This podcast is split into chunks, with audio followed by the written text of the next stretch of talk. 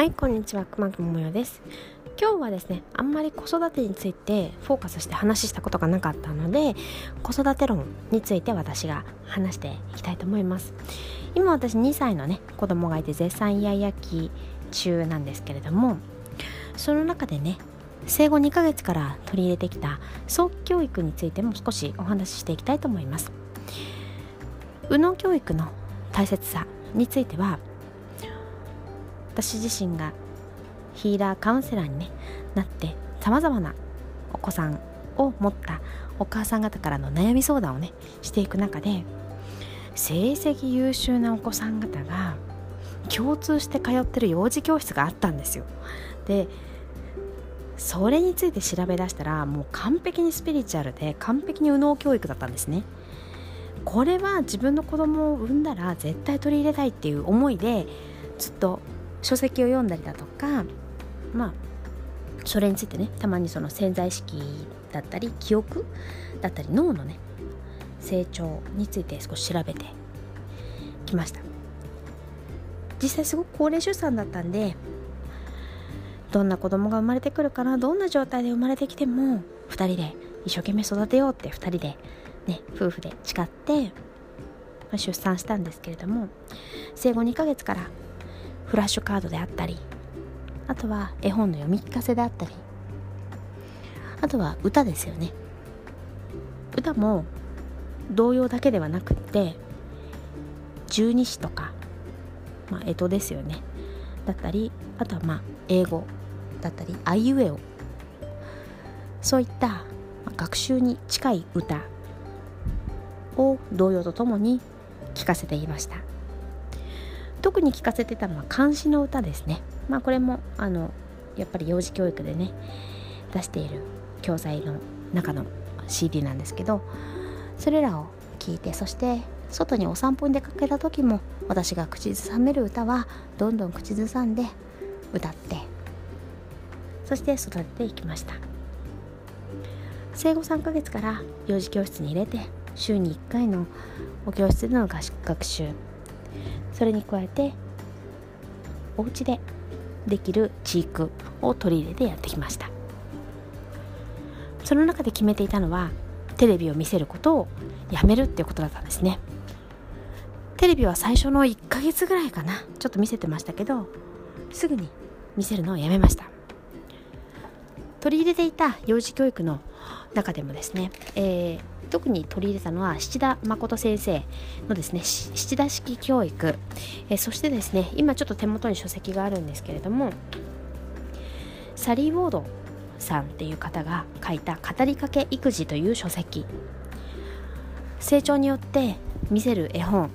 知育声かけのコツ、まあ、それらをですね書いてあるような本あるんですけどそれらを日々熟読してそして学べることは学んでそれを実践してっていうのをずっと繰り返してやってきました。結果的に初めて言葉を口にしたのは生後6ヶ月の時でした。まあでもダメとか嫌とか痛い痛いだったかな？痛いとかでしたけどね。うん。はっきり大きい声で言ったのを覚えています。そこから少しずつ言葉が出てきて今2020年7月やっと2歳になったところですけれどももう50音は全て分かりますしそして ABC の歌だったり線路は続くよどこまでもとかねこう複雑な歌もね歌えるようになってきています。やっぱりこうたくさん言葉を発しないと顔の筋肉が発達しないのでなかなかはっきり発音もできないんですよね。テレビを見せることというのはこちらが受けるだけの情報になるわけですよね。そして口元があんまり見えないんです。お母さんお父さんが子供に話しかける時はゆっくり口元がよく見えるように話をしてそしてそれを真似をするっていう習慣をつけてもらうことが重要だと思っています。早期教育を取り入れることで良かったなと思うことは物事を察する能力が早く身についたことです。こちらが説明したことの理解をする能力がおそらく高いと思います。他の子もみんなねきっとしてると思いますけれどもやはり自分の言葉がうまく出ない自分の気持ちがうまく伝えられないっていう思いが先行してしまって感触を起こしてしまったり泣いてしまったりもしくは全く言うことが聞けないということがあると思います。もちろんうちもありますけどただ毎日の生活の中で日付だったり季節だったり時間一日のスケジュールの話明日はどういうスケジュールなのか保育園のお迎えを誰が行くのかそういうお話を先の話未来の話を先にしておくことによって心の準備が本人ができますよね。毎日の生活リズムがしっかりしていれば次何をするかがおのずと習慣づいてきます。そうなってくるといやいや言っていてもそうかこの時間だからこれをするんだ。そうだ。次はこれをするんだよね。自分から言ってきたりします。朝もね支度の中で熱を測ったりするんですけどその時も私が保育園の連絡帳を書き終わって体温計を持ち出すと「お熱測るの?」って言ってきたりします。そしてママはこの話聞いてくれるけどパパはこの話聞いてくれない？とかパパはこう遊んでくれるけどママは遊んでくれない？って全部分かってるのでねあのすごく指名が激しくなってきたんですけどぱりでも言葉がね発達してるので気持ちを伝えることが容易にできるので日々のステルスストレスは少ないと思うんですよね本人の。それすごく大きくて皆さんも生活してる中で自分の言いたいことが伝わらないとか言いたいのに言えないってすごいストレスになりませんか？周りの人が認めてくれないっていう感覚？すごくストレスになりませんか？子供は言葉が早く喋れない子は一日一日それがストレスになるんですよ。だからそれを汲み取ってあげて代弁してあげることってすごく大事になってくると思います。当てずっぽでもいいので言葉がまだなかなかあの出ないっていう親御さんはですねお子さんにお子さんがどう思ってるのかって気持ちを代弁してあげることがすごく大事です。そして親の私たちも自分のその時の気持ちをね伝えるってすごく大事だと思います。例えば私とかまだ授乳中なんですけど明け方の5時ぐらいから朝の7時ぐらいまでずっとおっぱいあげてる時とかってやっぱ腰が痛くなったりするんですよ。変な体勢で寝たりするんで。そうすると「あー痛い」とか言って「痛いよ」腰もんでとか言って言ったりだとかあちょっと起きれないとか。腰もんでとか言ってまあよく腰もんでもらってるんですけどそうするともう痛いって分かってますから痛いって言わない日でも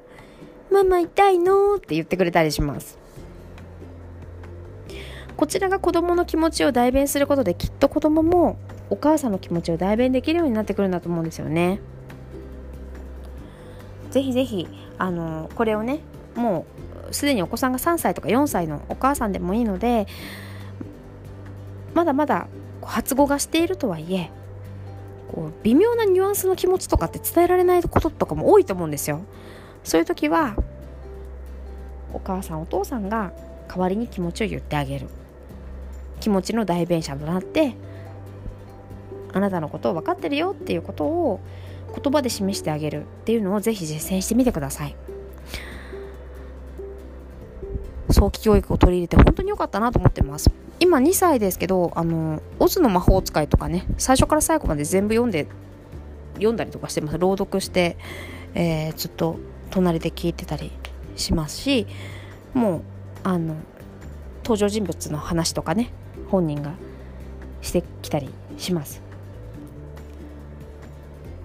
今朝もね「オズの魔法使いで誰が好き?」って聞いたら「ドロシー」と。トトとか言ってましたね。うん。あなたのご自宅ではどうですかママさんがこう早期教育に取り組む前にストレスフルだったりするとそこまで手が回らなかったりしますよね。まず私ってなっちゃいませんか？やっぱまずはねお母さんがストレスをためないようにみんなで子育てをしていくみんなで家事をしていくなんかそういう環境づくりがねあるといいんじゃないかなと思いますうちは夫がほぼ家事をやってくれてるのでそそれでまあ多分ゆとりがあると思うんですよね。もし万が一やってくれなかったら私はシッターさんとかウポウバみたいな人をね雇ってるんじゃないかなと思います。まあ一人では難しいと思います。みんなで子育てやっていきましょう。一人で育てなきゃいけないとかちっちゃいうちはお母さんの元が一番っていうのはただの神話です。って私は思ってます。